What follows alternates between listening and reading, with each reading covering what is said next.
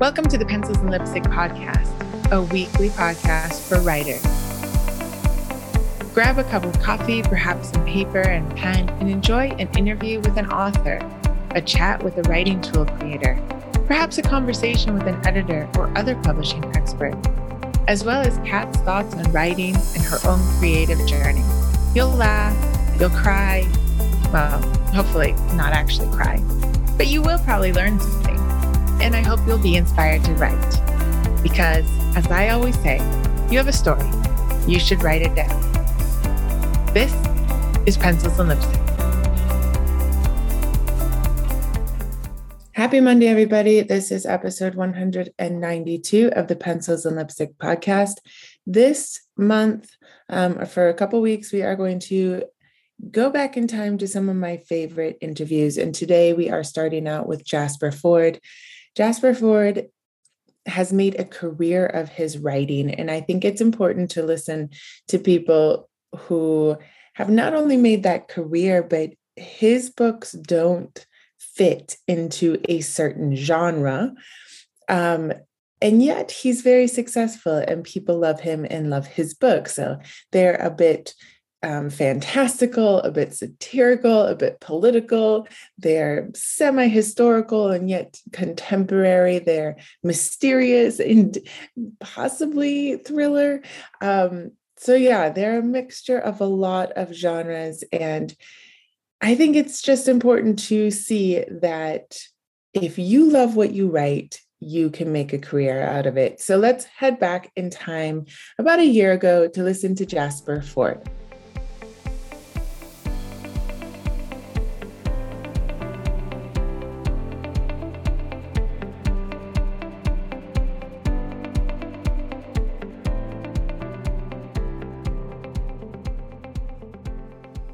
Everyone. Welcome back to another episode of Pencils and Lipstick. Today, I have with me Jasper Fforde.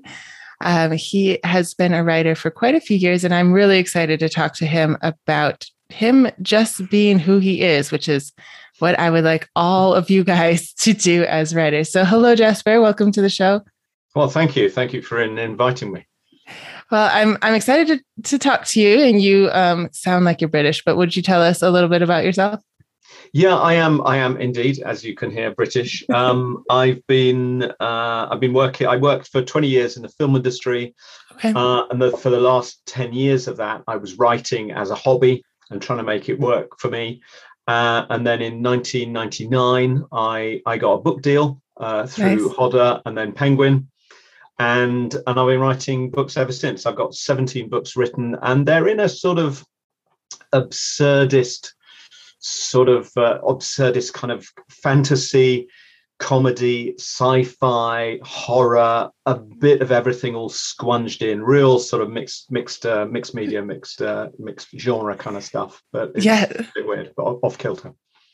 I've heard you compared to PJ Wodehouse. Do you think that's a fair comparison? Uh, well, I, I don't know whether it's fair, but it's it's very flattering. I think yes, I'll take it. Listen, I will take any of those comparisons when you when I um I told you I had heard about you on from another podcast, a woman talked about your character Thursday Next, and I was like, oh, I have to go find out because that's we always talk about names in my writing circle because names are kind of difficult. But Thursday Next is perfect. And then when I saw it compared to PJ Wodehouse, which I just found him, just oh. as the American reader, you know, like so I've just been soaking that up. I'm like, well, now I have to buy this book. so I, I, am starting at the very beginning of your 17 books okay. um, and haven't haven't quite gone all the way through. I love um, you you do have a very unique way of writing. Oh like what would i say? It's like a serious book but it is very satire you know like it's funny. Uh, so how did you come up with this idea the, especially the first ones um, okay, so so to give your, your listeners a little bit of an idea, yeah, so yes. so the the premise, so the Thursday Next series, so Thursday Next is my protagonist, and she's mm-hmm. essentially a a literary detective, but she can travel inside fiction, right? So she actually works for a policing agency uh, called that that actually work inside fiction, trying to to keep the the the classics or or any books that we know as as the author intended because characters will try and do different lines. And you know if, if hamlet is away from the play for just on a holiday you know then all of a sudden ophelia is trying to make it all about her. And and and you know we have this um the uh this this uh this agency um they have to try and keep it on the keep books on the straight and narrow. So there's there's uh, seven books so far in the series. There's another one to be written probably next year. Um and it's set in an alternative um, United Kingdom where everything is very different. She has a pet dodo because because genetic science has advanced. Um, there are there are vampires. Um, you know there are werewolves, and there are also people who love Shakespeare plays. But then there are also people who people who love Kit Marlowe plays. And then you know you have riots in the street over who was the best Elizabethan uh, playwright. yes. So it's a very weird, strange mix. And in the in the early part of the book, just to give you an idea of the flavour, is that um, is that uh, Thursday and her kind of kind of um, male love interest, Landon, go to a Richard III audience participation play, which is just exactly the same as Rocky Horror, but instead of Rocky Horror, they're all shouting out the you know the interruptions and the fun and everything right. um, to the play. So it, it, sort of gives you an idea, and as the as the story progresses, we learn about her her father, who is a sort of time traveler, right. and so it's it's very very curious mix. But the the premise of the first book is that um, someone has kidnapped Jane Eyre out of Jane Eyre, right? The book Jane Eyre. Um, so everybody's book uh, on the planet is blank from page 200 on 200 page 200 onwards because Jane Eyre was actually kidnapped from the original manuscript uh, and it's now being held to ransom by the world's third most evil man. Um, you couldn't make it up, well, you could clearly, um, and it's and it's about Thursday next, and uh, Jane Eyre's been kidnapped, and Thursday has to try and get her back. Um, so it's a very odd kind of kind of mix, really. Um, well, and it's so yeah. serious. You know, I mean, sometimes when you think of satire, maybe this is more the American way. It, you know, the television shows and something they they act so silly. Mm. Maybe maybe this is more American in in the sense of like you know right away that it's satire. so mm. when I get into your book and she's talking about um, uh, how the Duke of Wellington was killed right at the battle, I was like, is my history really poor? Do I have to go back and look this up? And the Crimea yeah. War is still going on. I was like, okay, yeah. all right, now I get it. Like, so your characters are not um, cartoonish. You know what I mean? Like, it's hmm. they're serious about the fact that people are very, very serious about their literary work. So that yeah. maybe that is a little bit more of a British flavor on satire. Um, yeah, I mean, I, I think that there is the thing about the the Thursday Next series is there are elements from all different kinds of books and genres. And it is satire, but it's not that's just one of the threads. I like satire and I use sort of alt all history to sort of posit, you know, what ifs and things like that. Um, but that's just one strand of the book. Um, and and I I always I always sort of feel that the thing about writing writing fantasy, which I think I, people call it um, science uh, science fantasy mm. rather than science fiction. Science fiction be, being sort of improbable worlds made real, whereas science fantasy is impossible worlds made real. Is okay. you know, and that's just a recent thing. I wasn't thinking of that when I wrote it. Um, but the characters in a fantasy book don't know they're in a fantasy book. Right. right. So so this is this is the thread that runs throughout my in all my books they're impossible worlds made real, but the people in them don't think it's strange. Right. So, so Thursday in her book, with all this stuff going around and having a dodo and having a time traveling father, it's all completely normal for her. So to her, it's like no big deal. And and I think it's because of the the sort of reality of her mm. world and the way she sees her world as a totally logical reality that that that I like to try and get across to the to the reader, and right. then you kind of then you kind of buy into her reality because it, it is her reality. So yeah. so yeah, so satire is just sort of one thread of sort of many many things that I, I put into the book. Right, of course. So how how did you come up with this idea? Are you hmm. I mean you have to know a lot about literature. You have to know a lot about history to alter history. Oh, history, yeah.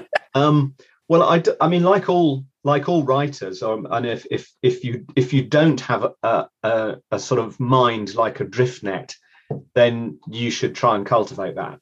Because the, yeah. the the the great thing about writing is that you, I find, is that I I've been collecting little factoids throughout my life, right, and just little things, yes. and because to make to make something appear real you don't need to know everything about it you just need to know like a few things you know that can actually give it a feel of reality so although i may look as though i know tons about everything i know a little about a lot rather than a lot about a little which i think is actually perfect yes. if you're a writer you know a little a little about a lot um, and so so what i'm doing is i'm just playing with stuff that amuses me but i think also the main theme of the book and you know when i'm giving talks to writers or i'm speaking to writers you know i do one-on-ones with where you i read a thousand words of their you know first chapter and then mm-hmm. we talk about the first chapter.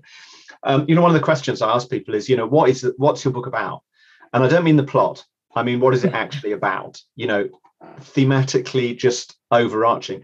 And I think with with uh, the Thursday Next series, especially the Eyre affair, the, the one in which um, Jane Eyre is kidnapped out of Jane Eyre, it's the sort of what it's about it's it's about that the classics have been taken away and make, made into study texts. And actually right. we should be we should be sniggering at the back of back of english classes at the things that don't really add up in the classics. And jane eyre i think has been sort of slightly taken away um, from readers. And and it's now it's now something that that students study and and that was not what the book was intended to be about. And you know luckily you know other other books have escaped this. I think you know like shakespeare it's studied a little too much at schools and less about just enjoying it. But i think there's a sort of sniggering at the back of english class feel about the Eyre affair and i just wanted to say look the classics can be fun. And right. you know we can we can look at all the silliness within them because a lot of them there's huge continuity errors and there's massive plot holes and all sorts of things in a lot of the, the, big classics. And and to look at those and to you know actually sort of have fun at the expense of the you know these illustrious authors who were clearly in a big problem and needed to move the story on and didn't know how to do it so they just brought in some magic or something um, i think is is a great way of a great way of sort of playing with it. Um, but the, the initial idea was the way I always write, which is what I call the narrative dare right? So okay. it's a great, great thing to do. So what you do is you set yourself a narrative dare, and then you have to write your way out of it. So the first book I wrote, although it wasn't the first book I got published, was uh, a murder mystery with Humpty Dumpty as the victim.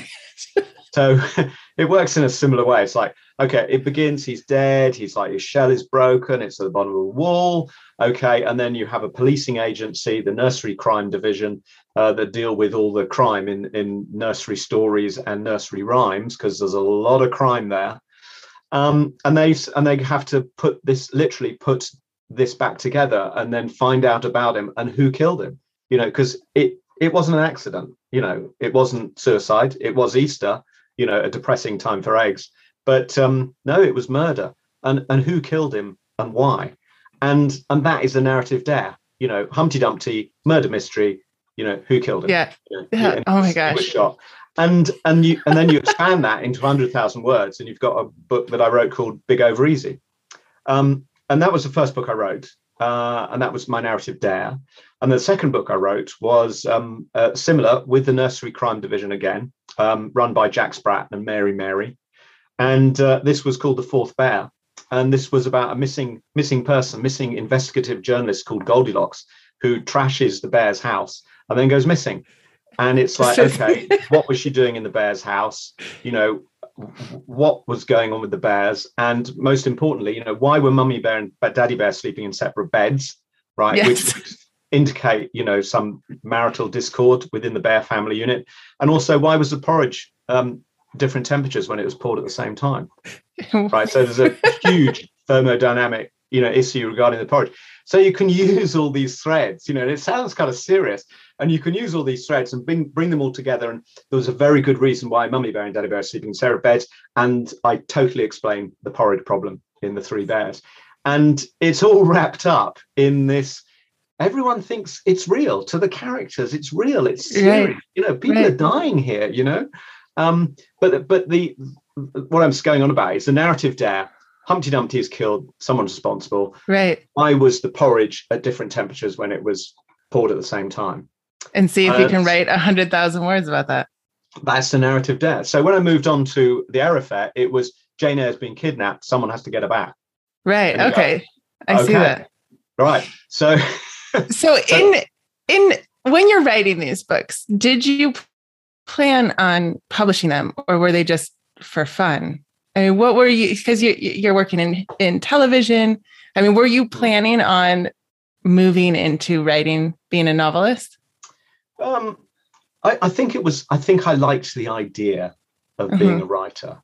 Um, uh, originally, I was I was trying to write a, a film scripts because I wanted to okay. make my own movies, um, and uh, I was writing a treatment. I wanted to write a treatment first to get all the characters in, you know, position and the atmosphere and the pace and everything. So I wanted to write a short story, and then I would transfer that into a into a screenplay because I heard someone d- used to do that and it works quite well. But once I started writing this short story, I was going, okay, this is actually really good fun. I'm really enjoying myself here. Okay. And and I don't actually have to film it. I can actually yeah. do everything I want to do just with the 26 letters of the alphabet and you know and nine uh, punctuation marks and and that's and that's basically all i need and the only limit is the limit of my imagination so i think i found myself sort of accidentally an author uh, okay. Uh, and then I just really liked it, and I was just working with the form and trying to make it better. But I kind of didn't think that I was really going to be published because, as I said, I wrote the those two nursery crime books, so the Humpty Dumpty and the Fourth Bear, and I wrote those, and I was trying to get them published because I thought, you know, who who wouldn't want to know that? You know, who wouldn't yes. want to know? You know, who killed Humpty Dumpty? And the answer was no one, right? Everybody I sent it to rejected it. It was like, no, this is silly, you know. And they didn't even read it. You know, in those days, you used to send, you know, a, a précis and a begging letter and a, and a first chapter, and they never asked to see the second chapter. That's so. Um, so clearly, this was not something that anyone wanted. So after the rejection of those two books, right? This was before I wrote the Eyre Affair. Um, so after the rejection of those two books, I was going, okay, well, I I might not be published, right? So so that's interesting. So what do, what do I do here? Do I carry on writing, knowing I'm not going to be published, or do I just give up, or mm-hmm. do I actually really love what I'm doing? And and I think what the thing was that I actually really loved what I was doing. But the big jumping off point for this, and this is why I think this might be very interesting to people listening, is that once my two nursery crime books were my were, were my sort of um, uh, you know uh, conventional books Mm-hmm. I, I thought they would get a public a publisher because they were kind of zany, but there's a hook there that you can understand. They're not right. kind of off the wall. So so after they they failed, I thought, well, it doesn't matter what I write now because I'm not going to be published. Right. So I can write entirely for myself, and I okay. can just put anything in the book that I want because no one's going to read it, right? So right. so that book was the Eyre affair. So I gave myself a release by saying, I'm not going to be published. It doesn't matter what I write. I'm going to write exactly what I want. This is going to be me all over the page. This is how my brain works. This is what I'm interested in because I love high, I, I really like good literature, but I really like fart jokes. And the two can totally live together. Right. And and I can have and I can have vampires and I can have time travel and all this kind of nonsense. And I can sponge it all together in a package that is very, very strange, but kind of makes sense. And that's the kind of challenge. And bizarrely, that was the book that then got me published. The very you, fact that I was not right. following any conventions at all, and I was doing exactly what I wanted to do, was what the publishers actually wanted to see. And it was, they were like, okay, I do not understand this book. I don't know who's going to buy it. I just know that I really like it and I want yes. to publish this book. And that's what happened. I, I really like that because I, um, I really think right now a lot of especially indie writers. So it's a little bit easier these days um, to get your book out there, right? You you can do it mm. yourself. You just need to get a cover. You you know you get it out there. Whether or not it sells or anybody knows that it's there is a whole different thing, right? But but being an author, you don't have to go to the publish houses. And of course, they're collapsing over here in America. But um, and becoming fewer. That's the problem. There's a fewer publishing houses and it's harder and harder to get published by them. So you can technically you can do whatever you want and yet there is still this like this pressure to do what the market wants and figure mm-hmm. out what the market mm-hmm. wants which yeah. I don't know that you ever really can because you'd have to be out there polling people, right? Like, what do you want? And have to tell. I mean, we're humans; they don't know what they want. You know, none of mm. us knew what we wanted until you know we didn't know we wanted Harry Potter until he came around. Yeah. So yeah. I feel like they have this this like there's this frenetic energy in within especially indie authors of like, what should I write? Mm. And what I love, what I've told you before is like you write what you want to write, and you're very much yourself. You know, you are not trying to follow the conventions of what indie people mm. especially or even traditionally published you need to have your website and your and this and this and it all has to look exactly cookie cutter the same so that yeah. for whatever yeah. reason i don't know why yeah i mean yeah i mean it's it's a very i mean it's a you know, very interesting thing i mean i did not write i specifically did not write to market absolutely yeah. not i wrote exactly what i wanted to write and i think that comes across in the book Yes. Right. That this is not a book that is a conventional book for, you know, well, that sold last year, so this will, you know, sell this year. And I think that's really important that that authors write what they want to write because the authenticity of your words on your page will peel across to the to the reader. Uh, right. and, and even if it even if it's not conscious, it'll be subconscious and and your quirky where you know view of the world because you're exporting a worldview when any creative any creative is exporting a worldview whether they see it in music or art or gardening or poetry or novel writing or acting or directing or anything at all you're kind of sort of putting this idea of your your worldview or how you want the world to be or how you would like it to be or mm-hmm. how it mm-hmm. looks like to you and it's that quirky inner vision that i think really really sparks a book gives it that little sort of magic little bit of pixie dust that sort of just makes it sort of sparkle you know and I, and I think it's interesting what you're saying because about um, i don't know a huge amount about you know indie authors and getting published you know you know e-publishing yourself you know kindle all that stuff but it does sound like to me um, that people are going for hits rather yes. than uh, some sort of vision. And right. you know, I mean, if I wanted, you know, if you if you got an Instagram account and you want to get a lot of hits, you kind of know the right sort of picture. Like you'll have your toes in uh, just toes at the bottom of the frame, and then there'll be a beach and there'll be a shell in the upper right, and everyone will go, "Oh my god, that's an amazing picture!" But it's not your picture. Right. It's just a picture that you've confected because you kind of know that's what people will like. And you can give people what they want, but don't give it in the way they expect it. You yeah. know, you can have love triangles, you can have, you know, boy meets girl, girl meets girl, boy meets boy. It doesn't really matter.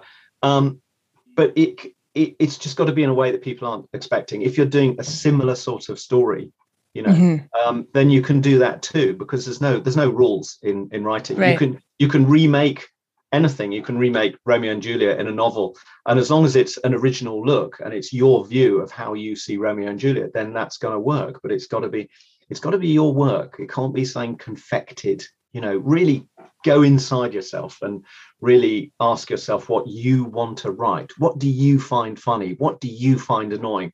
What are the, your little pet quirky peeves about the, the world that you find really annoying? Or something that you adore like i don't know roller derby or whatever. You know some secret pleasure of whatever right. and just use it and put it on the page and just absolutely be yourself you know? Yeah I, I do think that you're right about that authenticity. People readers can feel it even if they can't put it into words. They they can feel when the author is is not really being fully themselves because they're you know you're writing from the protagonist point of view but like you said you're also writing from what you know as an author you know? Mm-hmm. So if you put something in there that you don't really understand stand or care about. I think mm. that the readers kind of know that because it's just, it's like the depth of it isn't there, which I think goes back a little bit to what you say you ask writers, like, what is this about?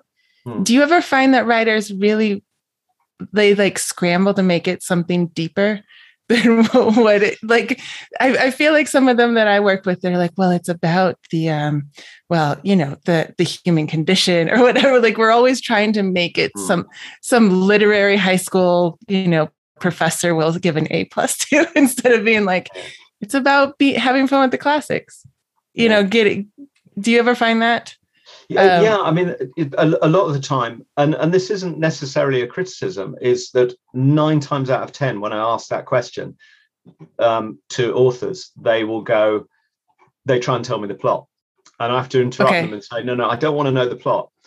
What is this actually about? And then they have to think, and right. they say something like, it's it's somebody trying to find their identity. And I went, perfect. Perfect. Yeah. You know, what's, you know, that's going to appeal to like everyone, you know, right. especially, you know, teens perhaps, you know, or even younger, you know, t- eh, people in their 20s. Middle aged people. yeah, still trying to f- struggle out who they are and what they right. are. And especially, you know, nowadays in which, you know, the, the whole idea of having a, you know, lifelong career in something is no longer a thing now we can you know people growing up now can be expected maybe to have you know six or seven different jobs or careers or whatever. So you know identity is a, a, a tricky one and you know and i think that's really important and strikes a chord.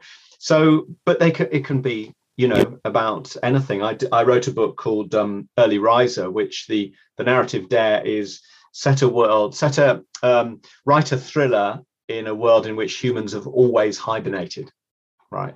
Which i kind of like so humans have always hibernated. So so we're different. So socially, um, physiologically, um, economically, everything.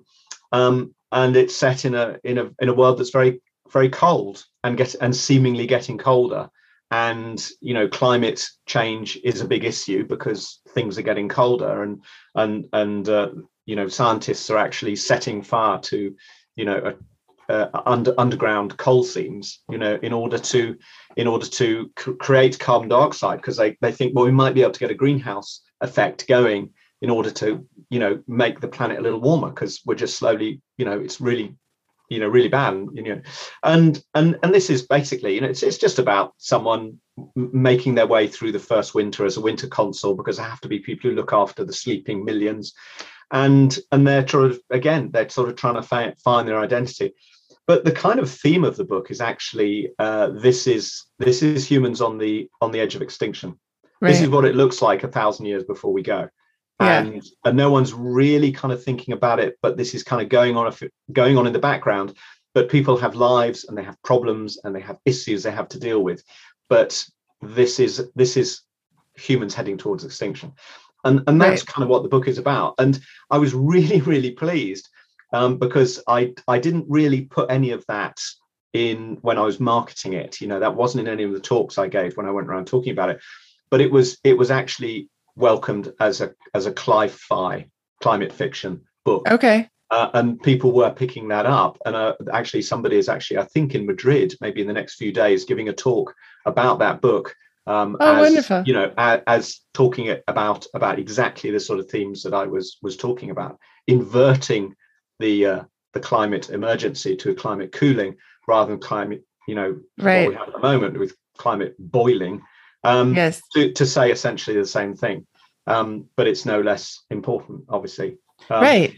Yeah. So so you know, it doesn't have to be what it's about, and sometimes you can write a book and you don't know what it's about until you finish it because you know your your best writing i'm sure anyone who's listening best writing is the paragraph that comes out without really thinking you know because yeah. when you're learning to be a writer what you're actually learning to do is to write intuitively to write without thinking because that's the best writing because it's just coming straight out mm. and sometimes when it does that you don't know why it did and when you look at it later maybe a couple of months later you're rewriting you go oh no i get that now yeah i understand right. where i'm going and and the whole book can turn out that way and someone will read it and go, "Whoa, God, that's all about your uh, your failed relationship." And you go, "Was it?" And you go, "Oh my God, totally." And you go, "Oh my God, it was, wasn't it?" yeah. You know, and it's just this writing is this wonderful, fantastic, you know, dark science that we don't fully understand. It's it's us all over. The novel is the greatest, the greatest artistic, you know, achievement of humans, as far as I'm concerned. You know, painting, terrific, love them, but a novel uh, there's everything has everything in it you know? right right. I mean in novels like you said even with the classics we're still reading things from 600 years ago and laughing about it if you know if you're not a sophomore in high school. You're never laughing then.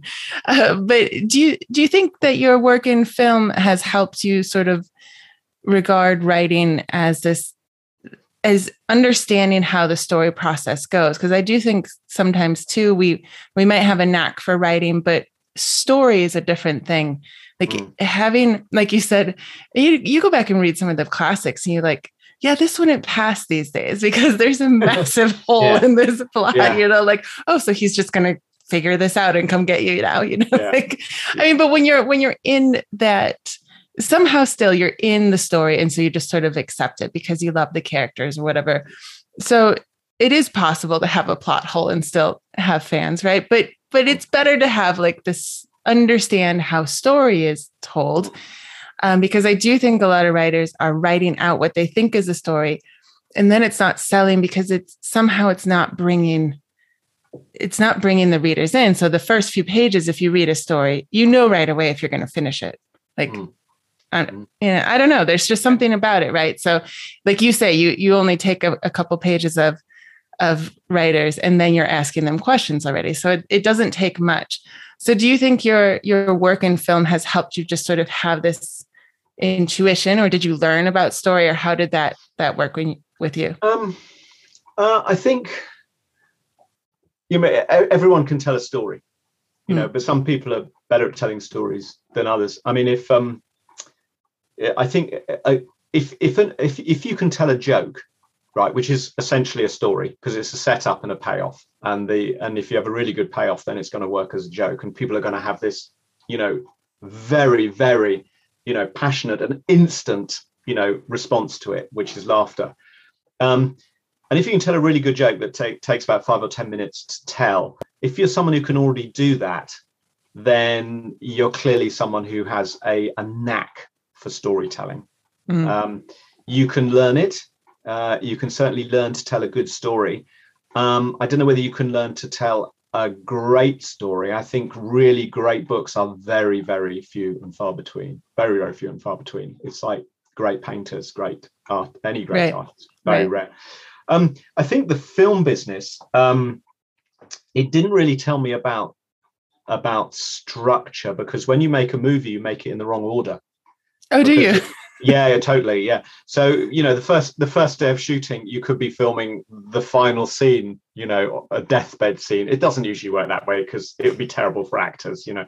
Um, but when you the first usually the first couple of days, you're just sort of working your way into it with some minor scenes.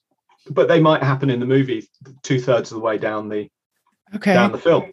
Right. And if you've got if you've got a, a set where it, it's there are seven different scenes, all of which happen at different times in the in the film. Of course, you'll shoot them all at the same time, uh, which means that you your your actor, and this is a skill of a movie actor, is they have to be in seven different places all at the same time. Oh, it's wow. like, what am I now? What's just happened? What's the previous scene? what, what what situation is it? What are we doing? Um, which is why you know film actors are so good and why they're worth you know so much so much so much money. You know. Right. Okay. Um, yeah it's it's a very hard thing to do. I think you know being a theatre actor i think is you have to learn more lines but it's uh it's you at least you have an arc that you can actually perform you know all, all in one go.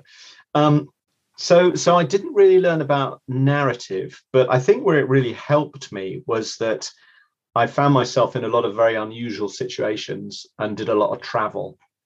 And i would i'm you know there are no one should never generalize in you know about people's um, people's world um, experiences before writing. Mm. Uh, but I think if you have more world experiences and some very strange world experiences before writing, you have more to draw on. It's kind of you look at it on a well, right? Because everything goes in the well, and then you take something out the well. But if there's nothing going in the well, then you're really scraping literally the bucket at the bottom of the string. So if you've literally, you know, you're aged 18 and you're writing books which have a sort of broad sort of understanding about a lot of things, you know, that's that would might be a cause for concern. Um, that there's just not enough in your life to have actually, you know, and there probably has been, there's probably been tons of really interesting stuff, but you know, working working the night shift in a McDonald's in Iowa City, you know, that's going to put you in touch with a lot of interesting stuff that you can right. really put that can really fill the well if you worked as a in a funeral parlor or you were any of these sort of places really interesting jobs with a lot of very you know very interesting people um, that can really feel the well do things you know go to places do stuff talk to people you know re- interact with people that you don't know and you get all this strange lines of dialogue and odd sort of non sequiturs that you don't really understand and people's bizarre beliefs sometimes. Um, and all of that stuff really really helps. And I, I, I didn't start writing until i was 27 and i didn't start publish i wasn't published until i was 39 and i i don't see that as a any sort of failing. And i know that nowadays as always you know youth is obviously you know favored and we want hmm. to see our superstars age 23 as the major new force in in writing. And i'm saying you know don't don't worry. You know write the really great book when you're 35 rather than the rather crappy book you write when you're 23 and then you give up you know? It's yes. like there's a lot of life out there you know and you say life is short but it's it's not. It's actually quite a long time you know and 10 years is is a good time to fill that well. And and just think about writing and experimenting and just get out there and talk to people and just you know get a bit of life experience. And and then you'll really find that your writing will really start to really start to kick. I think that's probably the the best advice i've ever heard. Although i took quite a few writing um, classes when I was younger in college and all that. And I think some people tried to say that, you know, write what you know, write what you've, but you don't quite understand what they're saying because you're like, well, I'm from rural Wisconsin. What do I know? the cows mm-hmm. get out sometimes and they're pain, you know. But actually, the older I get and the more that I write, the more curious I am, like you said about humans and just hearing them talk and sometimes I wish, of course, always at the moment that somebody says something really quirky, that's when I don't have, you know, three journals in my purse. Yeah. or, or a recorder. Can you say that again? Um, but I think the more that I write, the more curious I am just about. Oh. Okay, you've frozen if you can hear me. Oh, are you frozen? Okay, just a second. Oh no, you're back. Let's just pause for a second. Are you back? Are you in? Nope. Yeah, no, I can hear you. Can now. you hear me at all? Yeah, no, I can hear you. Yeah, no, that's good. You're good? Okay. Yeah. Somehow. Okay, a little bit of a technical blip, but yes, uh, basically, I, I agree with you. If I could have been told that as a younger person to take life experiences and just soak them in, I think mm. that's probably the best well for somebody who wants to be a writer. You know, mm. to take them and maybe jot them down, maybe write a short story and keep them and then use them later um, mm. and bringing out your authenticity. But um, let's see. So you have you've written 17 books in mm-hmm. what 19 years, like basically a book a year. Yes, it used to be. I, I wrote a book for one book uh, a year for 10 years and then and then I slowed down a bit. So I think it's it's about one every 18 months now. I think yeah. So I first book that in 2001. So that's 21 years and um, I think I'm working on my 18th at the moment. So okay. Yeah, I like to write as you can see. yes. mm you like to write and you like i i have to say um it is it's very much the way that you write very much pulls the reader in without really going overboard on the um the world building i think mm-hmm. sometimes the the books that i work with sometimes the people that i work with all the world buildings there i think you do a really neat trick where you do the like history of spec ops right in the beginning of the chapter, you know. So, mm-hmm. which again, I was like, is this real? Mm-hmm. which I think is actually a good question for the reader to be like, oh, like I'm being pulled in. I want to know what this is about. So I think that's a great trick for for world building. But I do see sometimes a lot of writers, probably because this is this is probably how we're taught in our one writing class in high school or something, you know, to give the backstory basically of the hmm. of the world or the characters there.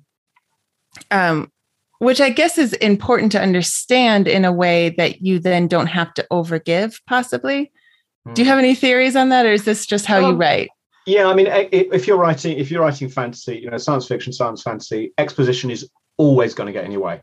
Yeah. Okay. And it's really, really annoying, and especially if you write a book which is a very high concept book, and you've got a lot of stuff to get get uh, get through to the reader before they can okay. really start to understand the world.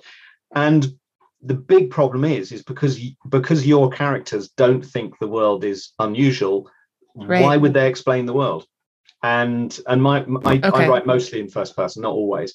Um, but I, I'm I'm always I always think that people don't really don't people don't care about the world, right? The world is the canvas, right? When people we look at a painting, you're not looking at the canvas, right? What you're looking at is is what's on the canvas, and people are interested in people, and and I think the big issue with a lot of people is they they start off not with character but place, and I think you've got to start off with your character and get your characters going and then you just draw it in slowly.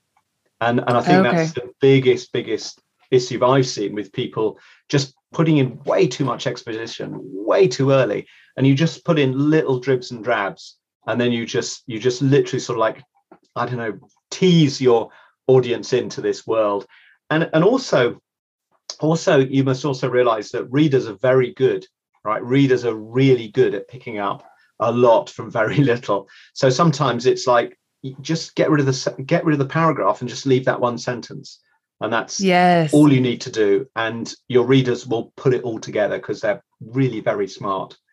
Um so yeah and i just say look get rid of all this. Or why i mean i one a trick that i do quite often is i start a book on a train or on a journey right? Because then you you're coming from somewhere to somewhere else. Okay. Right? But it's not you don't have to say straight away.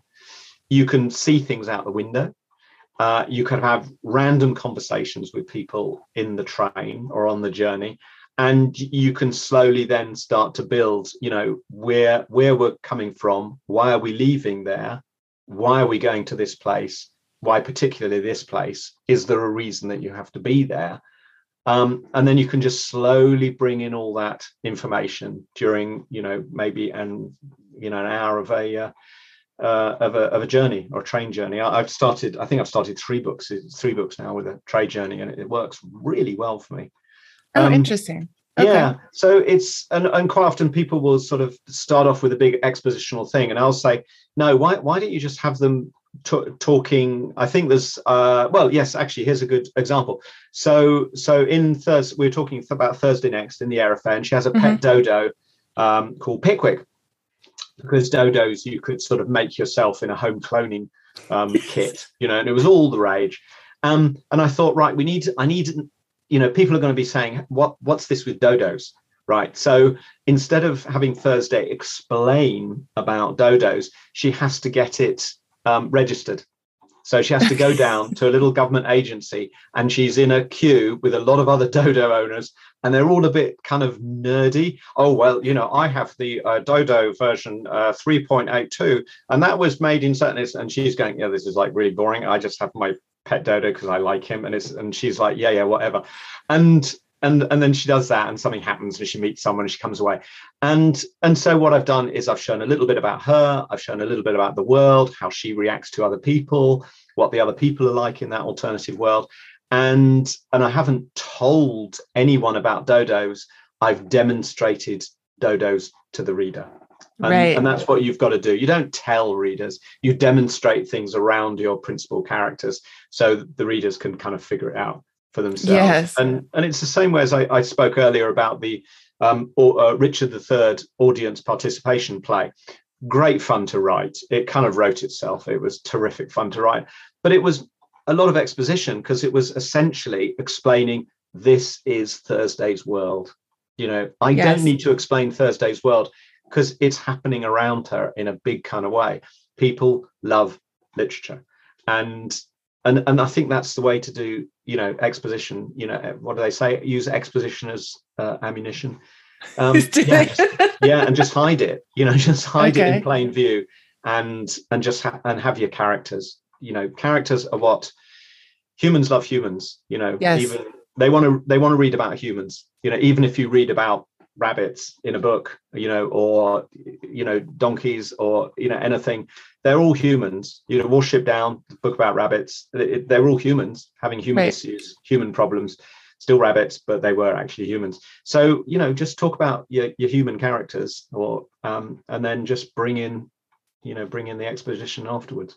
Yes, I think that's actually brilliant advice that you don't have to go out reading tons of craft books for, which, and I think um, as we, as writers, we tend to do it as the, as I looked out the window, I reflected on blah, blah, blah, blah. Yeah, you know? yeah, but I really yeah. like that idea. And, and you always want to tell them, right? Like, you know, I, I don't like the reader's not going to be interested in this, but your advice of like putting it into something in a scene where something's happening and mm. so that they can talk about it in a real way, not a like, because the readers pick up when the writer has put it in there as a way to explain to you, the reader, how this is working. Like we we know when the writer's doing that. So I really like that advice of putting it in there in these different scenes.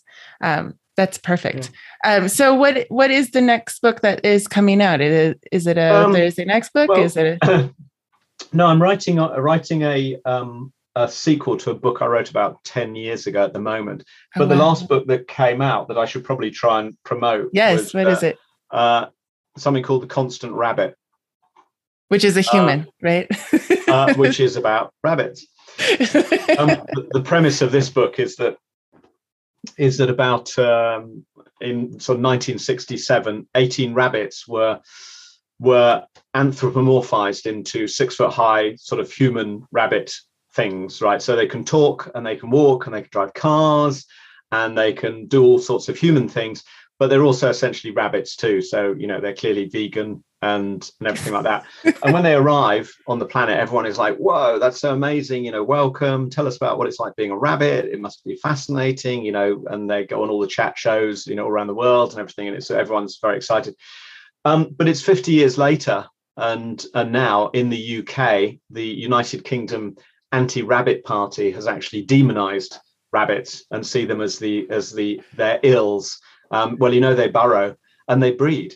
They're, they're yes, breed, you know, they overbreed. You, they're, they're, they're going to breed, and um, you know they're going to set off what's called a litter bomb, um, which is going to essentially, you know, do you you know they'll outbreed us and before you know it they'll be our masters and we'll be sort of uh, you know just eating carrots and stuff like that. So they they get they're demonized. They're the demonized um, minority other in in a uk which seems to have swung clearly towards the uh, uh, the the right. And and it's about my character who works for the rabbit compliance task force a minor cog in a wheel. And he doesn't think he's leporophobic in the least. You know he thinks he's very he's he's very open-minded and everything towards rabbits, but clearly he's not. And he lives in a little village, and a family of rabbits move in next door, and the rest of the villagers want them out. Um, and they say, well, you know, you you live next door, so you try and get them out. You know, try and bribe them, and if not, that will you know use heavier methods. And then he finds out that Connie Rabbit, who is the Mrs. Rabbit in the they have there's two of them, right? Mr. and Mrs. Rabbit, and they've got two children and um, and he finds out that Connie Rabbit was actually um, uh, someone he met at university years ago and had sort of a kind of a bit of a thing too. So it's kind of awkward, and that's essentially the kicking off point for the book. Um, but you know, clearly it's a very satirical edge um, instead right. of you know the usual minority other. I'm taking um, uh, rabbits, um, which uh, which are actually a really good a really good sort of um, animal to choose because there's no indignity and, and method of murder heaped upon rabbits that haven't been heaped upon humans as well. Right, right. So yeah, so it's about and the the, U, the UK government wants to um, wants to move them for their own safety to a you know safe yes, haven Wales, their... you know where they can be looked after and um, made sure that they're not subject to any leporophobic you know damage and stuff like that. All the tropes are there. Yes. everything's there. It's there's no surprises. It's very unsubtle but we live in very unsubtle times. Um you know but, so I, but I, somehow I, we see that as easier to swallow and then be yeah. You if you might have used the exact same thing but actual humans and minorities, there would be a lot of people who are like, well, I'm not going to read it. you know, like I'm not going to, well, I know what that's yeah. about. Yeah. I think that people so, aren't going to read it, don't read any books, to be honest. Well, yes, that might be yeah. but you might get a uh, few who will read it and start seeing the world a bit differently just because they didn't I've know. Had, I've had some really good, because it's, it's, a, it's a voyage of discovery for my character mm-hmm. who realizes that although he's not, he's not really bad, leporophobic, he's enough to make a you know make things worse and he's not he's yes. not doing enough and never has and and it's kind of his understanding that there is actually you know a lot of problems out there um so but it's it's allegorical you know allegorical yeah. is good fun i mean uh, it's it I, I don't know whether it follows in the footsteps but it's certainly within the same family um as animal farm you know right. um and and books like books like that to be honest um but it's uh, it was great fun to write you know having and anthrop- anthropomorphized um, animals are always good fun. Always good fun. Yes. Because they because they're rabbits but they're also human. So you know there's obviously a big thing about you know breeding and um, and having lots of families you know and, and stuff like that.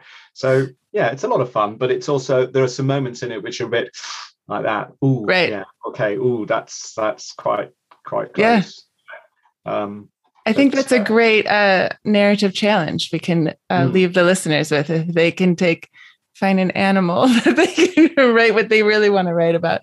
But mm. I think um, if anybody wants to find out what it's like to be an author who has definitely stuck to to who he is, um, I'll have the links in the show notes. Jasper Fforde, that's double F. Where mm-hmm. does that come from? Is that? Uh, we're not. We're not sure. we just decided. An affectation. I don't know from somewhere. Yeah, double F. Uh, so double F O R D E. E. So jasperfforde.com is uh, is my website. Just to make it really easy for people. Yeah. But I'll have the links in the show notes. The Constant Rabbit is the the one that has just come out. Mm-hmm. Um, and then you can find all the other books, the Jane Affair, uh, not the Jane Affair, the Eyre Affair. I always just want to call it Jane. the Eyre Affair.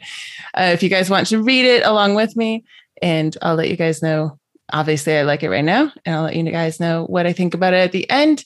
And thank you so much, Jasper, for coming in and talking to us. I think you've got given us some really great advice as writers. Well, thank you. It's been it's been a lot of fun. A lot of fun.